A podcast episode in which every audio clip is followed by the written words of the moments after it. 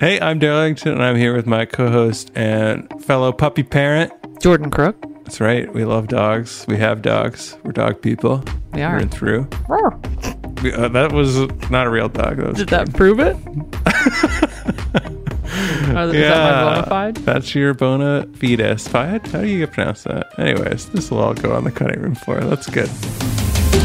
So we're here on Found, which is a great podcast from TechCrunch. I would say the greatest podcast from TechCrunch. Got to be the number one podcast, not just from TechCrunch. I think it's probably just the top podcast. Yeah, globally Period. translated into. well, Actually, it's not translation. Say 58 different languages.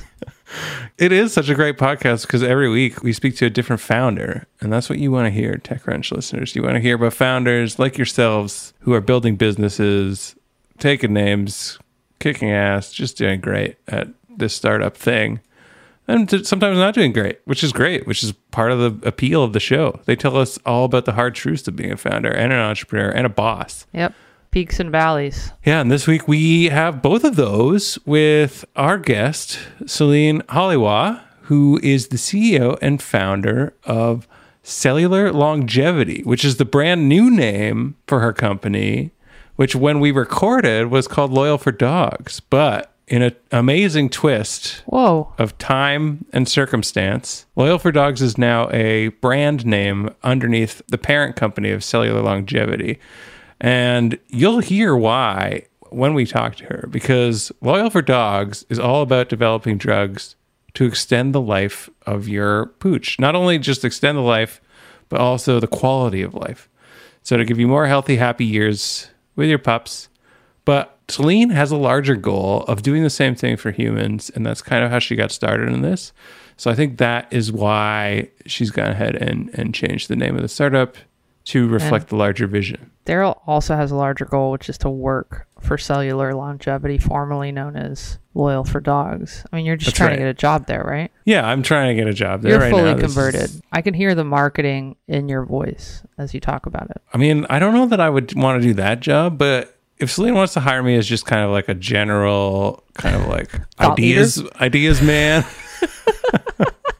Innovator. I'm down for that, you know, with no actual responsibilities or Ideas duties on a day to day. Okay, let's hit it. Let's go to the show. Hey Celine, thanks for joining us. Glad to be here. So we're very excited to talk to you because, I mean, in part because both of us are proud dog parents, Mm-hmm. But I mean that's not the only reason. you're you're the main attraction. Some of us better parents than others. yeah, I don't know, Jordan. We can compare notes on who's doing better. I think I was pretty good with my first dog, but my first dog is a different story. The new one, the new one is causing me some trouble of late, but we can But talk don't about you always maybe. get adult dogs? we rescue when they're past the puppy phase, so they've got kind of like they're house trained typically when they come to us, but they have other issues, right? Celine, I don't know about. Do you want to j- jump in on this? You have a dog behind you, which is wonderful for the I do. recording. I have Wolfie. She's oh, fast Oh, asleep. Wolfie. So adorable. Looks very well behaved. She's a very good girl. Oh, yeah. that's good. Nice. So, do you have tips for Jordan to get her little puppy under control? You know, unfortunately not. we, Did you get there's Wolfie as a puppy? No, so I got her as a rescue last year during COVID. And hilariously, my team, my team will babysit her when I go travel. And they each have taught her like a special trick. and they are all much better dog trainers than I am. So Oh, they get all the credit for Wolfie's good behavior. See, it takes a village, Jordan. It does. Yeah, I got Jet when he was like a little more than two months old, just like a tiny nothing. And I was doing all kinds of training with him when he was a nothing. And he was like, I don't, none of this is relevant to me. and I was like, yeah, this is great. Like, this is so easy because he was sleeping like 21 hours a day. And then as he's gotten older, I've been more chill. And now it's like, oh, all those things that I should have been doing now, I was doing before when they didn't matter. Right. So now he's like n- awake 21 hours a day and like way more energy than I do. So next podcast will be with a training startup, is what you guys are Yeah, saying. exactly. Yeah. Yeah, yeah. we, we tailor this for sure. to our needs for sure. yeah. I mean, you bring up aging, and that's what Loyal's all about, right? Aging for dogs. So when I heard this, because we hear a lot about life extension and longevity, especially in Silicon Valley, but you usually hear about it for people. So, Celine, I just kind of like spoiled it, but can you tell our listeners a bit more about what Loyal is and, and why you started the company? Yeah. So, Loyal is developing drugs to extend dog lifespan and health span. So, basically, we're working on developing FDA approved therapeutics that will give you more years with your pet, also that are healthier and ideally delay or dampen or hopefully prevent uh, the onset of common age related diseases in dogs, like many forms of cancer. And I got into this actually from the human side. So I've been working on biology of aging and aging drug development since I was 19 and kind of had an existential crisis that, in my opinion, we don't have free will because you can get sick with many age related diseases and there's nothing anybody can really do for you for the majority of them. And then I kind of happened into dogs a couple of years ago and been running on this ever since. So wait, what did you study when you had that existential crisis? What did you end up mm-hmm. going to school for? Yeah, so I had actually gotten a full ride to UT Austin for art. Uh, and then for reasons I have no idea why, I decided to do an internship in neuro-oncology clinic before the summer before undergrad. And I met a number of terminal patients and one I really bonded with. And I had this crisis and uh, switched from art school to neuroscience, which UT was very unhappy about because I dragged my scholarship with me, which I would not have qualified for in a neuro department. And then I finished that out and I started a PhD at Oxford in economics of expensive medicines and then dropped out to work with Laura Deming at Longevity Fund. And it was at Longevity Fund that I had the idea for Loyal and eventually kicked it off. Wow another underachiever yeah. on the podcast. sure. One of these days we'll have somebody on who hasn't accomplished very much. Although I think it kind of. I mean, it like goes against the grain, doesn't it? We, what we need to do is we need to get like one of the like pitch off companies that's like super pre seed. That's like I don't even have a website. Like what do you guys think of my idea? Like that's what we need. Okay, we'll do that for your ego at some point, but for, uh, for our ego. I've yeah. accomplished annoying a lot of academic institutions. that is a significant accomplishment in and of itself, even beyond anything else you that accomplishment. Yeah, more than yeah. most. But how do you like? Did you have even before that kind of like a predilection for biosciences or anything like that, or like was it just kind of purely your experience with the patient you mentioned? It's an interesting question. I think if you look in retrospect at you know my kind of middle high school career, it seems relatively obvious. Like I was did the science fairs all the time. I did very well at them my mom has a public health background, although she doesn't practice in it. And I did always, like, I have a very strong memory of me and my dad walking around the block or house when I was growing up and talking about various scientific topics. So I think I always had that interest, but I was honestly like, very unmotivated. Like, I was not a, like a tiger teenager. I, I really wasn't into any of that basically until I got this motivation. And then when I got the motivation, then I just kind of caught up on everything. So like my first year at undergrad was honestly really challenging because I'd never worked hard. I'd never studied hard. I right. really just kind of like spent all of high school in the art room. It's always really funny catching up with people from high school and they're like, I was literally like in the bottom 10 of my class. And they're just like, what the, what happened to you? That's amazing because I think you, you get this idea that it's typically people who are like always kind of like honor society and go getters who like end up in those positions or whatever. And I think also personally, it's like for me, I'm just waiting for when that will happen for me. Like Jordan, when will I have to try expend any effort? I don't have the answers. You know I don't. yeah, we we're still skirting by. Just just coasting. Sure big, big coast. I think it was honestly kind of helpful, right? Because I got it yeah. all out of my system before I was 18. And then I, I mean, I had some fun in college, but I worked a lot during college and it was fine because like whatever i did all the partying for four years prior nice yeah that was like the real preparatory phase it was like making yeah. sure you're ready to work when the when the work needs to yeah. yeah. i feel like i didn't work hard at school or party hard at school i don't know what i was doing Jordan has no recollection of those. Maybe I was partying hard. That's why I don't yeah, remember. Yeah, exactly. So why why though? Like I'm curious about the the switch to dogs. Like you mentioned, Wolfie. Have you have you had dogs growing up, or was that kind of like a recent thing too that you came into? No, I mean I'm a huge animal person. I've mm-hmm. been mm. uh, vegetarian my entire life. My parents vegetarian. I grew up with 15 cats, four dogs. We used to rescue wild animals when I was a kid. I have pictures of me with animals that like looking back was definitely a rabies risk. There's a picture of me as a wild squirrel on my shoulder when I'm a kid. we would like rescue from the side of the road. But I never would have started another animal company, if that makes sense. Like I was very straight lined on wanting to work on aging. I've always felt strongly that my kind of contribution to the world will be either, you know, helping bring the first aging drugs to market or failing spectacularly, but at least facilitating the next generation by telling them what not to do. I've always had conviction on that. I landed on dogs because, well, there's a lot of reasons that I'm happy to get into that are relevant, but kind of the TLDR is dogs offer a way to, in my opinion, develop aging drugs more quickly and with more insight into the biology than you might think w- without spending tons of money. Like, so basically, if I had a billion dollars, I'd probably go straight human. I don't have a billion dollars.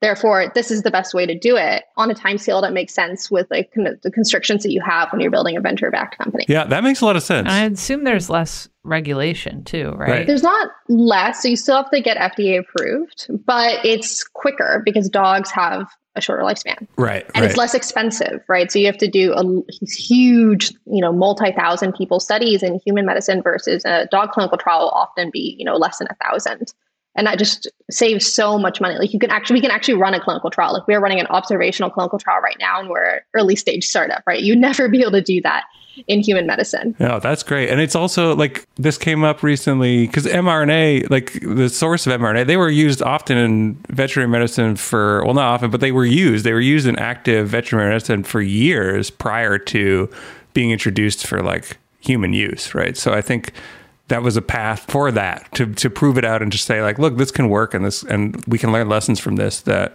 are applicable in like human biology as well.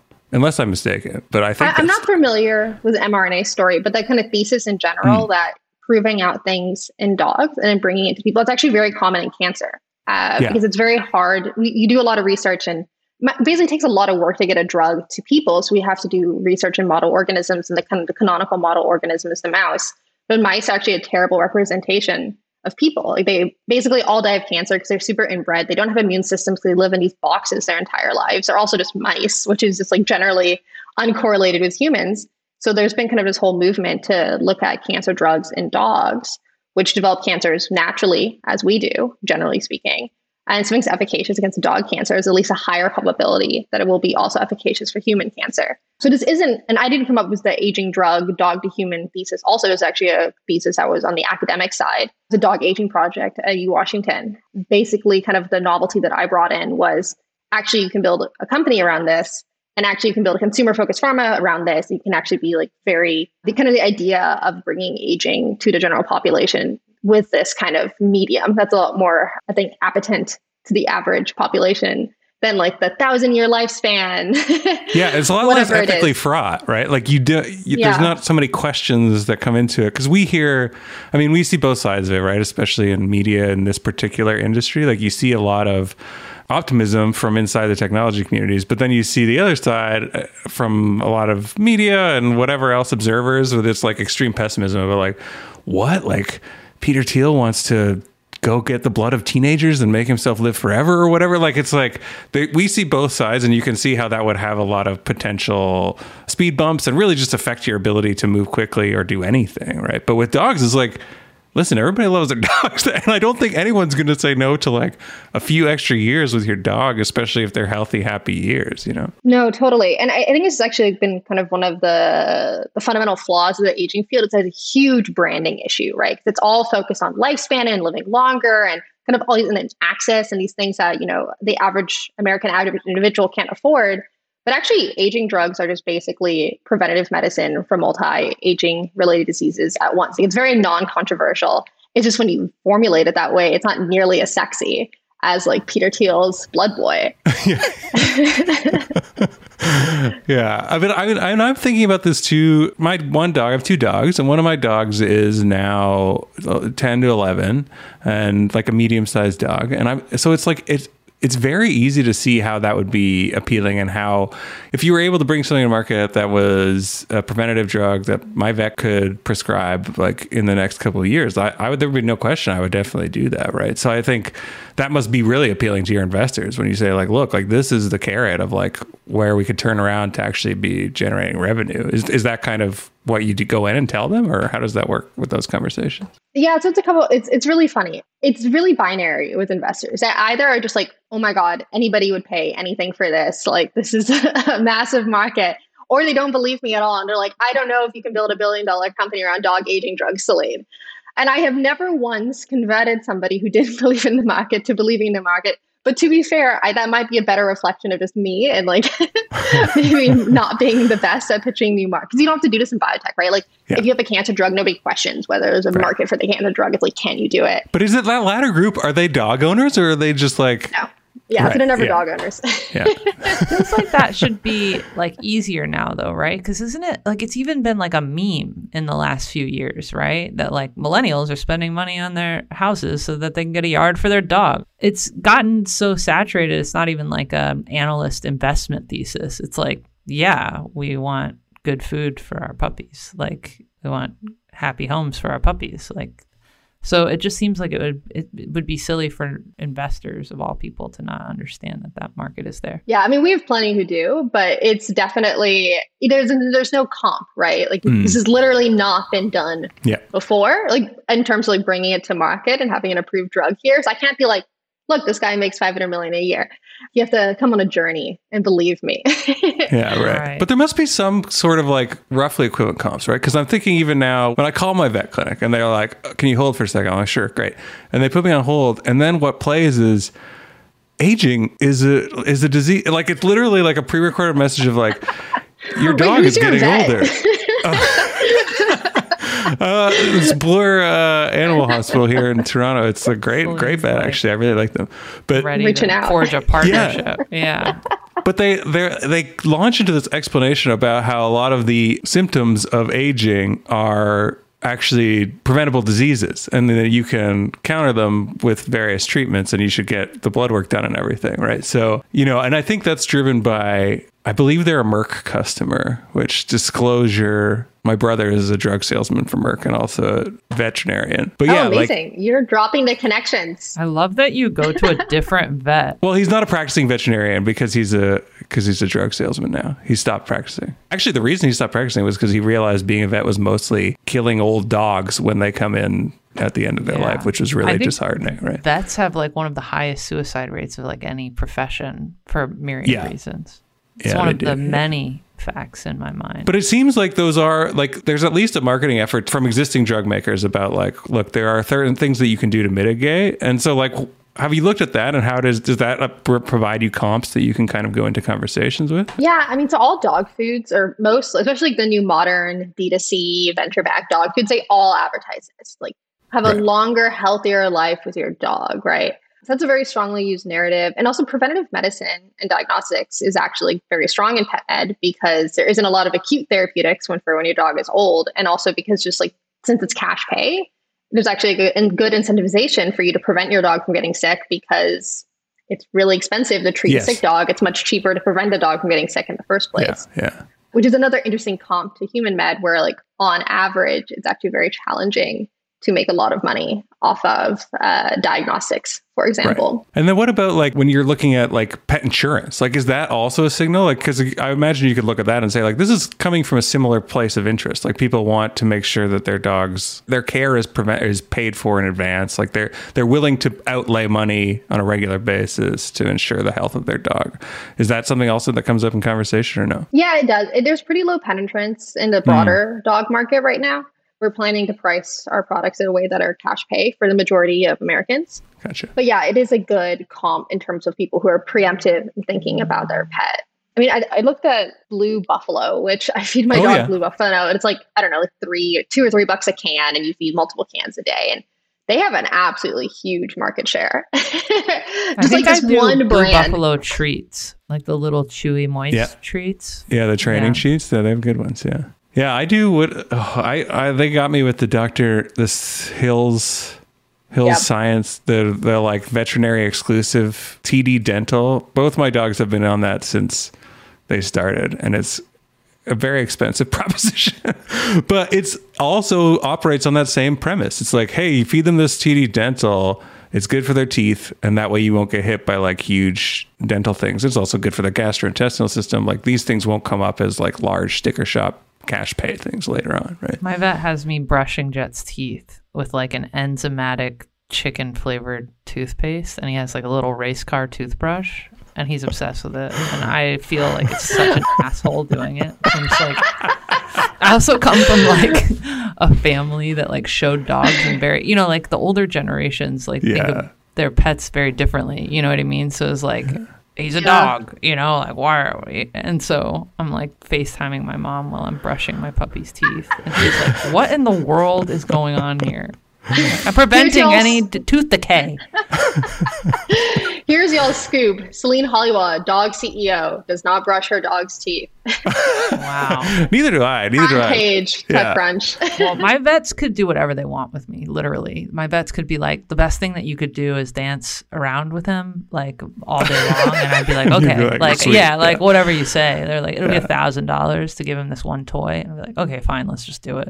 Better safe than sorry. Like that's what they hear me say every time. But I have a somewhat related question for you, Celine. Like when you're recruiting talent, I know you have a lot of you have veterinary talent and uh, doctoral talent, and scientific talent. Like how do you recruit them in, and like how's that process been for you? Has it been similar to you? Like you want to chase this carrot of eventually helping human longevity too, or is it like no, people really want to help dogs, or a mix of both, or how does it go for that? Yeah, we so we actually get a lot of inbound. I think because a lot of people, for a couple of reasons, and it depends kind of on the, the person you're talking to. Um, on our kind of scientific and aging talent, we have a lot of people who are either at big pharmas working on aging, but they weren't really working on aging. They're kind of just working on you know cancer drugs or sarcopenia or whatever. But you know, one day may be applicable to aging. Right. And to them, I was able to offer like, hey, we're going to develop a drug that's like explicitly for aging, and this is the only way you can do it. And also, like, I'm not going to meddle. Like, you are the scientist, you lead the way. Do you want to build a group, right? And that's, That's how I got um, our VP of R and D, Michael LaCroix Freyla. She was he st- started Regeneron's aging group because I was able to sell him on build out your aging dreams. I'm not going to hold you back. I'm only going to push you to be more ambitious. Mhm. And then I think for veterinary medicine, like for example, one of our drugs is targeting the mechanism by which we hypothesize causes large dogs to have shorter lifespans. So a Great Dane may live, you know, seven to nine years on average, while Chihuahua lives 18. And a lot of it's are obviously very cognizant of that and the the ability to like offer something for the first time ever against this thing that breaks large and giant breed dog owners' heart Hmm. and again the freedom to kind of control and you know like just be intellectually honest and be like scientifically driven uh, on that it's honestly like a pretty like if i can sell somebody on my thesis it's actually usually a pretty easy sell after that Yeah, I can imagine. Yeah. Especially if you're a practicing vet or whatever, like, and you're looking around and you're thinking, like, what can I do that is actually beneficial or that actually, like, moves the state of the art or the state of the medicine forward? There's very few options. And, Yeah. and and it's like, like you said, with legacy pharma or legacy, like, because I experienced this too in this space coverage that I do. Like a lot of the aerospace people are like, I'm not going to go, I don't want to go to Boeing or Lockheed or whatever because they're going to stick me in a room working on some side project that like ultimately ramps to something maybe later on, but it's not what I want to contribute to, right? Where you can say directly, this is what you want to do. yeah you have a ton of influence and, and the other thing that's really kind of helped honestly is so pharma and biotech and we were talking about veterinary medicine before they haven't really had this like culture revamp founder friendly you know you know have your laundry done at the office kind of revolution Yes. uh, and so I can't promise that like I will build a perfect culture. Right? I'm a, I'm a first time founder. I'm learning constantly. I'm making mistakes constantly, but I can at least offer something different. Like I am not a like middle aged white dude who's coming in with the same preconceptions that the majority of other you know biotech and pharma CEOs come in with. Like I can promise that I'm trying to shake things up and bring a kind of Silicon Valley perspective to how you build a company and that's actually really um, been key, especially for a number of the women that we've hired. And we have 60 to 70% female team. That's really been a huge thing there is they know that I care about this deeply and personally. If you're listening to Found, you're probably already super interested in startups and the overall startup ecosystem. So we've got a great deal for you. We're going to offer you 50% off either a one year or a two year subscription to Extra Crunch. Extra Crunch is TechCrunch's premium product offering.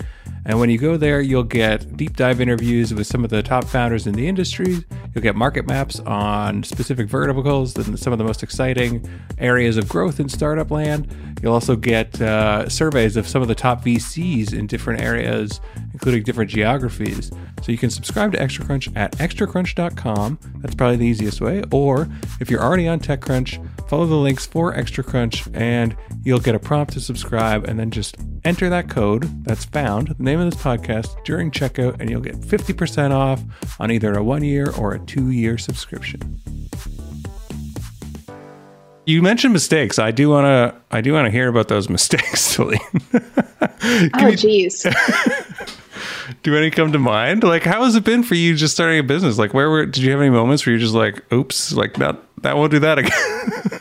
for context, this is the the biggest company I've ever worked at. Uh, really, kind of my first full time job was being Laura Deming's associate, chief of staff, venture partner. You know, the titles right. changed, but basically just like working with her on building a longevity fund. And I never thought I was going to be a mean, we talked about before. I didn't kind of grow up reading the PG essays and you know dreaming of getting into YC one day or whatever. I really didn't have. I actually um, give a lot of credit to Laura and Greg Rosen, who kind of both pushed me that I could be a founder and could be a good founder, could be an excellent founder. I, I really never like thought that for myself. so what are my mistakes? Gosh, there are a lot. I'm just trying to think of ones know, that are like, know, interesting you, to the broader. That must population. be a good feeling. You ask yeah. me like a list of my mistakes, so I'd be like, "We're gonna need some time." Jordan would be like, "I dwell on have? them constantly." Well, so I, I, I just take you into my dreams my, last night. I have my professional flaws like actually on my website, which underlie a number of like issues that I have. I think like one challenge that I've had, and I don't know if this is like a specific example so in biotech and pharma, as I talked about before, you don't really have the startup culture. And you also need to have people who have like very specific expertise, right? It's like you literally will need to spend decades to have the context for like how to develop an animal drug or whatever, right? So I'm trying to hire people who have a lot of context and then bring them into a startup environment, which they've almost certainly never been kind of right. incubated with the uh, or like brainwashed or whatever to go work under somebody who in their like mid 20s uh, on a crazy startup that like may or may not make it. And so I've gotten, I, I think maybe like a thing to focus on is like how like communicating that in a very accurate way right. and the pros and cons of that in an accurate way and then facilitating everybody for like the rapid growth both personally and that the company has as we have right like we were three people when the pandemic started we're like 34 or something wow. now which feels like a lot to me, and I'm, I'm sure like, you know more senior CEOs are like laughing. Um, but like we've changed so much, and we've made a lot of mistakes, and kind of like incubating people's idea to like yes, like things are going to break. Like we've reset our goal structure like ten times or something, and our meeting yeah. structure like a hundred times. And it's preempting and like having empathy with like what everyone from different backgrounds, like how they'll see what those things look like, and to making sure that people don't you know worry or have context. Also, like I'm very like transparency is super important to me. But one thing I've learned is like it takes it's actually harder to be transparent. Hmm. It takes a very specific effort and thought. And especially when you have, we have so many different skill sets. We have a comp bio team, we have a clinical operations team, we have a standard operations team, we have an R&D team. We have all these different things. And so like getting them to even speak the same language yeah. and then be up to date on what everything's going on and it intersect well is a huge challenge that we constantly face and it constantly breaks every time the team grows more. yeah, that makes sense because transparency I think a lot of people think is like it's a value at a lot of tech companies I think that people have, but it's also if you if you don't really investigate it or think about what it means, it can be very easy to do poorly because transparency is not just like everyone say what they're doing all of the time because that doesn't make any sense to anyone. that was our version of transparency for a long time. And then we're like, wow, why are we sitting this hour long meeting walking through our to do list? yeah. Yeah, exactly. Yeah. And it can bog down meetings huge. I've seen it cause a lot of misunderstanding where people will interpret as like, this person's just making up all this stuff, like saying a laundry list of things so that I get the impression that they are expending effort but but it's like no they really are. You just don't speak that language right? So yeah. but also to your other point like it's hard enough to build a company when you're recruiting people from sort of like like situations and saying okay like come in here and you know what you know the deal. Like it's a startup. Things are going to break. It's going to change day to day and whatever. But to do that with people who are v- probably very process oriented and very used to like rigid hierarchies and structure that is ossified because it's been in its place for so long. And then to be like, this might totally be not the way we do things in a couple weeks. Welcome. Yeah. yeah. It's interesting how much of subtle, like everybody who like joins loyal, like obviously opts into that culture. And it, yeah, people have done an amazing job of kind of adjusting, but it's like, it's amazing how to like sneak in in little ways, right? Like somebody, you know, doing tons of work to avoid spending $20,000, like just spend the 20K. But of course, if you're coming from academia and you've been in academia yes. for 10 years where you're like fighting over every dollar, like you won't even realize it's bias you have and like reassessing things from first priors and like why does doing X take so long? Well, often things take that long because we have like, you know, timeline bloat kind of forced into everything in pharma because there's there, there's not a, like a startup need for speed and like cutting that out and like reassessing like what you always thought was true. It's an awesome skill set, but it's it's definitely like a challenge. But I think it's also something I'm really excited about is the idea of kind of helping incubate more scientists with this startup mindset. Like one of my meta goals of Loyal is to have, you know, a loyal mafia one day of people who go and build these kind of like Silicon Valley style biotech startups with this kind of like you know tech way of looking at things. So it's super fun. Like i love doing it but it's definitely makes it harder. Yeah. It's i mean it's almost like having another job on top of it right? Like are you institutionalizing it in some way or do you get support maybe from your investors or somebody else? Like where do you turn for how to do this effectively and for good examples of it? And then how do you kind of like how do you make it so that you you're not reinventing the wheel every time you have to do this again i guess? I wouldn't say we have the perfect process yet. One of the things I do is I just give a lot of meta talks on company stuff. For example, it was like previous fundraising rounds gave context like what's a venture capitalist? What do they care about? What am I optimizing for? You know, why do I like talk in this way when I talk to a VC and this way when I talk to you? And like, why am I going to go like disappear for three weeks? And like things like that. And that's worked really well so far. And also just again, like a lot of like asynchronous, like third party source information you know books on it just like again like they wouldn't will not have heard of like the canonical like startup literature and just like giving it to them. Yeah yeah yeah yeah.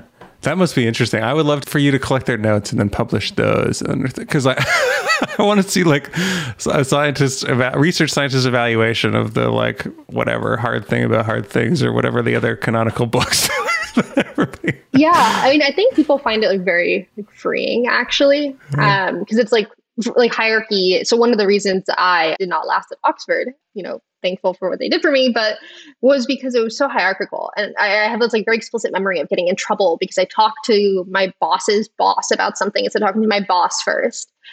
And like, you know, it's just like the stuff is just so like calcified into the culture. And yeah. so here it's like I like literally don't care who you are. Like if you're an intern and you see something, like I hope you tell me because I want to know, right? Like right. the number of the letters behind your name don't matter. Your context matters, but you can get that in any which way. And Darrell, for what it's worth, you can just go right over my head. Like I yeah. don't even need to hear from you. Jordan would prefer that you do. Yeah. Leave me out of it. Just I don't want to talk. I remember having those conversations too at even I always name my former employers in this. Anyways, you can look up my CV, you'll know where it is. Uh, but like these people will say like, "Oh, well, aren't you mad that like like they didn't they didn't go to me first and then I should relay that information to you because they're my employee, my direct report. And I was like, no, I want all the information and no matter what way it comes to me, as long as there's useful information, right? Like, why are you being precious about the conduit for it, right? And I can see about like, okay, well, I mean, we need we need to enforce structure in some ways so that we so that authority is maintained and like you need that flow to work and but I think people give people they don't give people enough credit. They think like, oh well, people won't recognize yeah. the differences. If there's a breakdown here, there's a breakdown over here. It's like no, it's not. It's not an absolute thing, right? Like people people can recognize that. People are subtle and intelligent and advanced and can make distinctions about when things matter and don't matter, right? Yeah, I really hate like being paternalistic mm, with yeah. team members. It's like also like I just feel awkward doing it because everybody on my almost everybody on my team has you know much more experience than I have, and they're insanely smart in like whatever niche they're on and like, me coming in and being like super paternalistic it's just like kind of insulting. Yeah. yeah. yeah. I'm sure your employees appreciate that too. But like how does that go when you explain like the process of fundraising for example? Like is it just is it because i imagine that would be where you really explain the value right? Especially to people with a range of experience and a lot more experience. When you're explaining those they must really see like oh this is the value that Celine brings to the team is handling these things that are so far outside of my context and that require a very very specific skill set or is that is that like kind of where you establish your authority or how do you do that? Yeah i mean i guess i think the way to think about it is my skill set so i, I am technical right? I, I, worked in labs yep. for years and i was kind of playing a technical longevity fund but i think what i realized is that my kind of unique skill set and this has kind of been the meme of my career in general is like bringing the intersection of different areas where often people don't have that context right? So i was able to bring you know technical aging context and you know drug development experience and whatnot plus venture capital, plus just like transparently like the personality to be a founder. Like I'm actually a pretty canonical founder personality, which I, I think throws people off sometimes. We often don't see it in a woman working on like a weird like deep tech thing. But I was able to bring all three of those together and then again like really facilitate something being built around this idea and in the growth of it. I, I really think the like primary risk of this company is not necessarily like technical or scientific. Like there's definitely something out there that will extend dog lifespan. Like dog lifespan is extendable. Like this is it's very very unlikely that it's not. And there's right? been probably very little investigation into it thus far, right? So it's like there's yes, we have yeah, to find it. We just have to look, right? It's an open field. So it's really yeah. more like how good are we making decisions? You know, how good is the team that I hire? How well do we execute? How well do we think through an experiment before we spend five hundred thousand dollars in six months on it? It's really the operational side of the science. And that's something that again, like kind of breaking things down to the, like the, the basic pieces and really understanding the assumptions that were coming in. like that's really like this the thing that I was able to kind of bring to the company culture. And now like the, the other leaders in the company, like they they represent that more than I do. And I kind of work on some of the more higher level stuff now. But that was really important. Kind of again, just like facilitating an environment where somebody could work on a dog aging drug. Mm-hmm. Like it, it, sounds obvious, but it's like there's not that many places to work on something like that. Right yeah. right? Like that again, this would never fit in pharma. It wouldn't fit in academia. Like you kind of had to have a startup context with somebody who's like very mission motivated by it. Yeah. So let's talk a bit more about kind of like where you're at with the science because I've noticed you can register your dog. So you're actually calling for open participants in the health span study that you have ongoing? Yeah, so that's our ob- observational clinical study. So there's no drug involved in that one. Mm, okay, okay. So, but what, what's involved in that once people sign up? Like basically, they just report kind of like details about their dog on occasion, or how does that work? No, so the health span study is actually um, it's kind of a one time point study where we're looking at various aging biomarkers, so kind of different you know blood protein levels, whatnot, that are thought to be associated or drivers of aging in young and old, large and small dogs cross sectionally. So you can compare, because again, the hypothesis is that large dogs not only have shorter lifespans, they actually age faster. And kind of comparing that against a, a small dog of the same size might give some interesting insights on the aging biology. It was also just a way to test our hypothesis of can you bring a consumer D2C feel to pharma yeah. and how do people feel about that and tldr they actually really like it uh, when it's something like this where it's very positive right like the idea of like understanding dog aging and making your dog live longer. It's not, you know, a cancer drug or something where kind of a consumer D2C marketing would be incredibly tacky. Oh, yeah, yeah. And we found like really positive response to that. And so, yeah, people can register. We take blood, saliva, a few other samples, we fill out a quality of life survey, things like that at participating sites. And we've actually had a collaboration going this week with Muttville, which is a senior dog rescue in San Francisco. So people who either adopted a dog from Muttville or just kind of in the community have been bringing their dogs to participate in the health span study all week. Like overall, your branding seems very consumer fo- like it seems very approachable from a consumer perspective, right? But like as of right now, what are the touch points? The touch points are essentially the study, but it seems like you're really setting it up for this will continue on into when we yeah. actually have the direct relationship. So like are there stages between then and like you go and you actually buy the drugs to for how people can interact with you and, and build like a larger longer relationship with you yeah so that was kind of one of the other theses of loyal so i was i've been really inspired by sorry if it's like a tired metaphor but kind of like spacex and the other space companies that they've done such a good job at getting the average person excited about space again and excited yes. about something so deeply technical and getting people to want to build companies in this area and investors to want to invest in this company and i really want to do the same thing for aging. And I think it's actually eminently possible in dogs for the reasons we talked about before. But again, just like transparently, I don't think there's been a very good communicator who could bring the idea of like aging to the general public in a way that's accessible and not controversial. And so really that's why the consumer marketing is something we've invested in from like day one. Because again, like even if loyal just like implodes and we fail, like if we can incubate the average person with the idea that like, oh, maybe my dog doesn't have to get sick at, you know, this age or doesn't have to have like this long tail out where he's in pain before he passes away, that's really, really powerful because then they'll start eventually thinking about it for themselves too, which will be a huge frame shift in how people think about you know, drug development for humans. Yeah, nice. So is it, do you imagine the brand actually continuing in? Like, have you thought about yeah. like it going, it moving to humans eventually down the road? Are you are thinking that far out or yeah? Yeah, I mean, totally. I mean, to be really very transparent, yeah. my life goal is to build an aging focused pharmaceutical company like how Moderna like has captured this interest and captured the market and captured everything about mRNA therapeutics. I really want to do that for aging. And aging is a massive field. There's not going to be one winner. I think there's going to be more aging companies than our oncology companies one day. But I really, I really want to build a freestanding company in this space that does canine drugs and also does human drugs. And actually, everything we learn in dogs, in addition to helping dogs and getting drugs to market, will tell us a lot about human aging. Uh, dogs are pretty canonically considered one of the best models of human aging because we've co-evolved with them, because they've shared an environment with us. Environmental factors are actually huge in a lot of aging mechanisms, mm, yeah. and because they develop the same age-related diseases that we do at approximately the same time point in our life, with the the only exception being cardiac disease because they don't, you know, shovel McDonald's every day. Well, as a very not all of them do. I know a certain dog in the neighborhood that definitely does too. well, then your dog's an even better model of human aging. Uh, but yeah, so we'll learn a lot if we're actually successful in developing an aging drug for dogs. Yeah, that's cool. I mean, to me, the only thing that I would, if, if I was an investor, I would be like, I want you to be doing more. Uh, I want you, I want you to be doing more in terms of like, I know that all investors want you to be doing more all over the place, but like, I'm already so eager to engage with your brand based on what you've presented me that I want like more opportunities to do so. Right. So I feel like, do you ever get that that like you're leaving stuff on the table by not like moving more quickly there obviously investors want everybody to move quickly and then also focus and do everything else but yeah. i was going to say i think it's the thing that my investors have told me is that they feel like they're at a speed break for me because i also want to do everything like i it, it, it's like this aging thing. It's like it's kind of like you know we understand it in Silicon Valley, and I, I use Silicon Valley as like the description of like tech world, basically. Yeah. Like it, it's very like a common idea. It is not common anywhere else. Like people, like again, the average person has never like thought or like really conceptualized that aging might be druggable. It's such a huge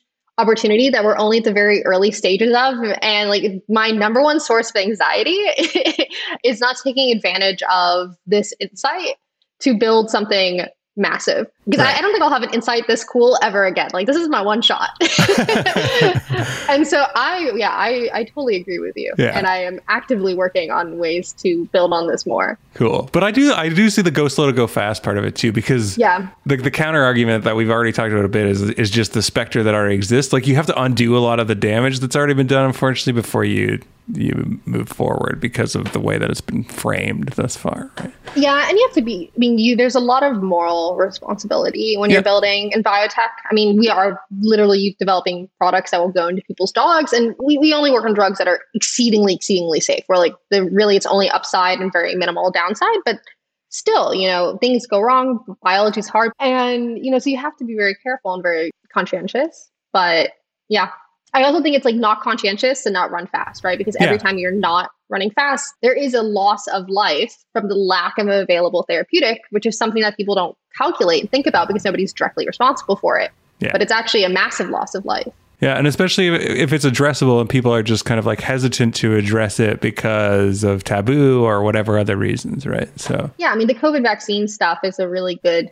example of this. Yeah. Um, yeah. Like you I, I haven't done the math. I'm, I'm sure people have done studies like earlier approval, earlier, like more risk taking, quote unquote, might have saved more lives, right? Yeah. But of course, they're not going to do that because if like one person dies of an adverse event, you know, a regulatory agencies on the hook for that versus they're not on the hook for thousands and thousands of people dying of COVID or getting long COVID or having blood clots or whatever. Yeah. Right. Yeah, it's sure. not like a reward or positive based incentive situation. It's like, yeah. you know, only the bad stuff counts. Avoid risk. Yeah. Yeah. Well, I hope that you help dogs very quickly because I want my dogs to live longer, and uh, I want to Yeah, get this these is giving drugs me in a ton of ASAP. anxiety, to be honest. like I, but I like also that I feel like that is the new persona I've taken on as a dog mom, where like she's not even six mom? months old. Yeah, and I like will wake up in the middle of the night and be like, he'll die one day. Like, what am I gonna do? You know, it's like so far off. But yeah, figure that out. I want him to outlive me, please. Yeah, this is a big winner. It's like even if it has the potential, the potential to do good and just doesn't cause harm, right? It doesn't Yeah. even need to be, I think, like hundred percent. It's just like something that could help. Just take my money, Celine. Yeah, please, please, right now. You guys should join our clinical studies or I register know. to sign up for them. They're starting next year. All right. Well, we will. Okay. I well, I'm in Canada, so I don't know if that that might block it, but We'll, we'll shuffle not. your dog across, Across the, the border, the border. FDA, you didn't hear that. Play a little game of fetch, quote unquote. That's great. Uh, but thanks very much, Lee. This was fantastic. I really thoroughly enjoyed talking to you. Yeah, really appreciate you coming on to the show. yeah, you too, guys. Thank you. Okay, so that was our conversation with Celine Halioua, CEO and founder at Cellular Longevity. And as you heard during the show while we were recording, Loyal for Dogs. Jordan, what did you think about our conversation with Celine? I mean, I really related to past Celine, not current Celine. I mean, she talked about Because current Celine is successful. Yeah, exactly. Current Celine has got her together. past Celine didn't. So that was nice. That's aspirational.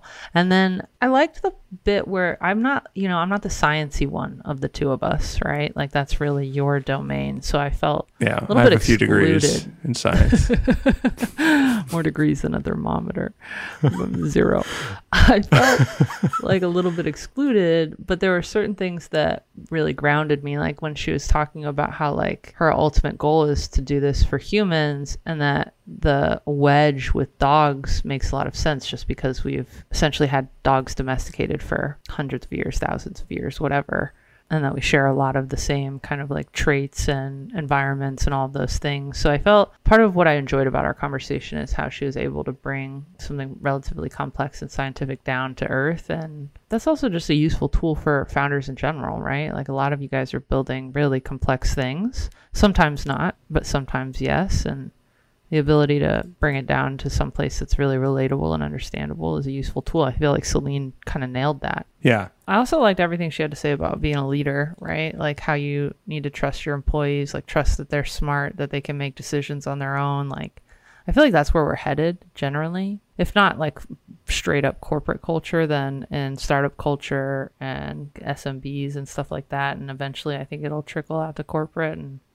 I really liked her thoughts on, on some of that stuff as well. Yeah, yeah, I heard stuff on, about that and about culture mixing with like people who are coming from very different industries and coming into a startup context is super useful and and applies not just in the context of like biologists or veterinarians, but across the whole range of industries. Right? It's like startup businesses need to get their talent from somewhere, and a lot of times there's a lot of great legacy talent in existing institutions, but they're not going to be super familiar with the kind of like startup vibes of how to do things and I think her tips on like how to integrate those cultures are really useful for everybody.